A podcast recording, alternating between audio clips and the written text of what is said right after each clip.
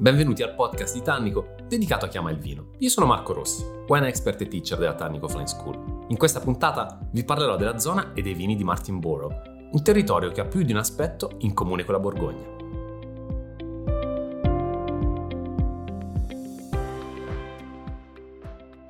È arrivato finalmente il momento di parlare della sottoregione più importante e più conosciuta della Nuova Zelanda. Stiamo parlando di Martinborough, che spesso e volentieri anche i tanti appassionati di vino tendono ad equiparare una regione, ma la regione in realtà è il Vararapa. Qui stiamo parlando di una zona molto piccola. La città più importante che si trova appunto nella macro regione è quella di Wellington, ma Martinborough, per intenderci, è una piccola cittadina di 1500 abitanti e basta, e quindi anche il suo territorio legato alla viticoltura è estremamente piccolo e ridotto. Stiamo parlando di una valle fluviale con i vigneti che però iniziano piano piano ad alzarsi verso appunto le montagne. Siamo nella parte più meridionale dell'isola settentrionale. Sembra uno scioglilingua, ma è così. Quindi siamo veramente nella parte sud che inizia ad affacciarsi però verso l'isola sud, quindi guarda eh, Marlborough per intenderci. Qua i suoli e il clima sono molto particolari. Questa è una delle zone, tra virgolette, più recenti, ma in realtà se guardiamo la storia, mentre in uh, Central Otago si iniziava a sviluppare negli anni 90 la cultura del Pinot Noir, qui già nel 75 si iniziava ad avere un focus dei primi pionieri che stavano sperimentando con questo vitigno. Servirà però poi un report fatto nel 1978 su quelle che erano le caratteristiche, le similitudini tra questo terroir e quello di Borgogna a convincere tanti giovani pionieri ad investire tempo, risorse e energie per impiantare vigna qua. Questo era un territorio dedito soprattutto alla pastorizia, non era un suolo generoso, ma anzi un suolo molto avaro, un suolo povero che non dava la possibilità di rivestire, diciamo, un ruolo fondamentale nella fertilità per far crescere molti alberi. Qua tanti cespugli, tanti arbusti, appunto un territorio che era perfetto per alcuni tipi di allevamento. Quando parliamo di, di, suolo, per intenderci, abbiamo un suolo che ha un leggerissimo strato di, potremmo chiamarlo l'os, quindi di questa sorta di terriccio, ma superato quello ci ritroviamo davanti a una ghiaia proprio, quindi anzi a quasi del, delle grave, per intenderci, quindi a dei ciottoli. L'acqua tende quindi a scorrere direttamente in profondità e non rimanere lì vicino alla superficie, creando delle sacche di acqua facilmente accessibili per, per, le piante. Questo obbliga le piante, quindi la vite, a sviluppare radici in profondità per cercare di raggiungere intanto i nutrienti, perché siamo davanti a un suolo molto povero, e poi soprattutto le sacche di acqua. Il clima qui è abbastanza caldo, però è rinfrescato in continuazione dai venti battenti che poi vanno ad incanalarsi appunto nella valle scavata dai, dai fiumi. Martinborough è sotto ogni punto di vista uno dei territori più importanti per il Pinot Noir e anche per, per, lo Chardonnay. È una piccola Borgogna a tutti gli effetti. Il Pinot Noir però nelle sue espressioni differisce veramente tanto da quella che è la, l'espressione, potremmo chiamarlo, del cugino francese, perché qua ci aspettiamo polpa, ci aspettiamo succo, note speziate, ci aspettiamo più morbidezza anche nel, nel tannino, ma non solo, proprio morbidezza gustativa. Quindi ci allontaniamo molto da quelle che sono le caratteristiche proprie della Borgogna.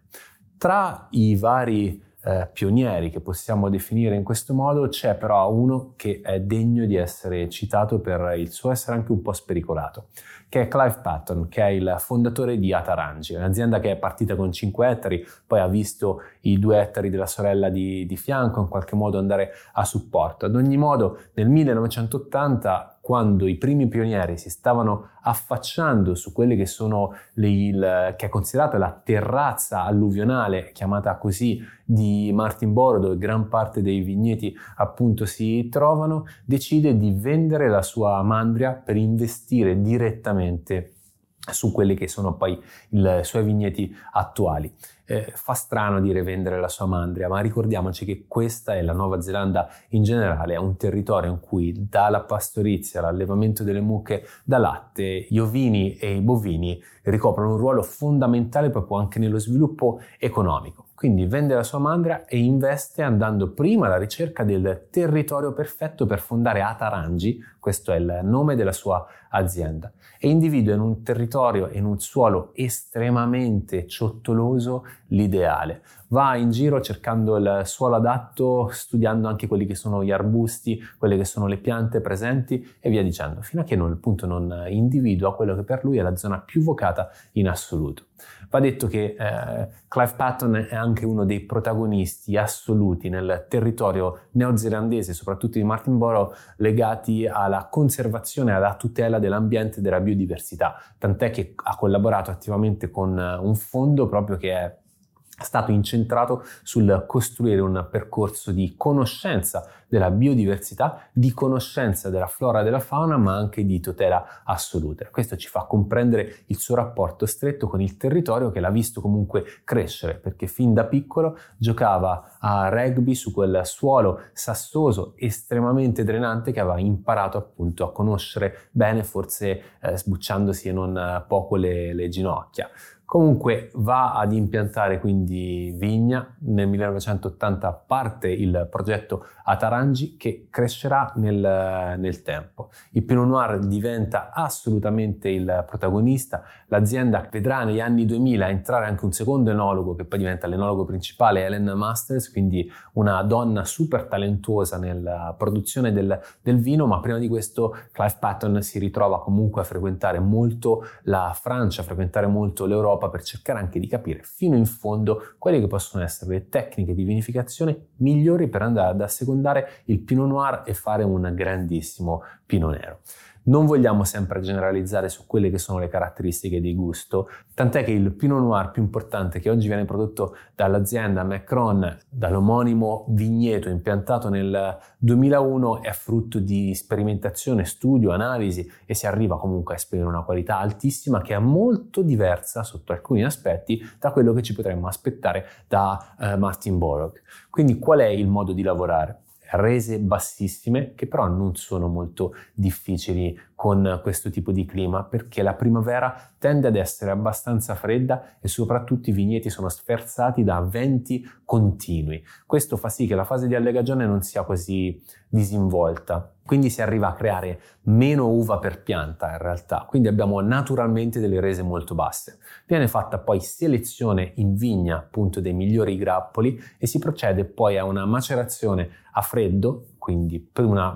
macerazione prefermentativa, proprio per cercare di tutelare quelli che sono i profumi, ma iniziare a estrarre all'interno proprio del succo stesso, poi si procede a una pressatura soffice con il 40% dei grappoli che sono a grappolo intero, quindi senza andare a direspare. Abbiamo la presenza quindi anche della parte di tannino che consideriamo leggermente più verde, che però va ad aiutare l'ossigenazione, che è un aspetto fondamentale che porta poi quelle note leggermente più floreali che tanto apprezziamo in alcuni Pinot Noir tradizionali della Borgogna.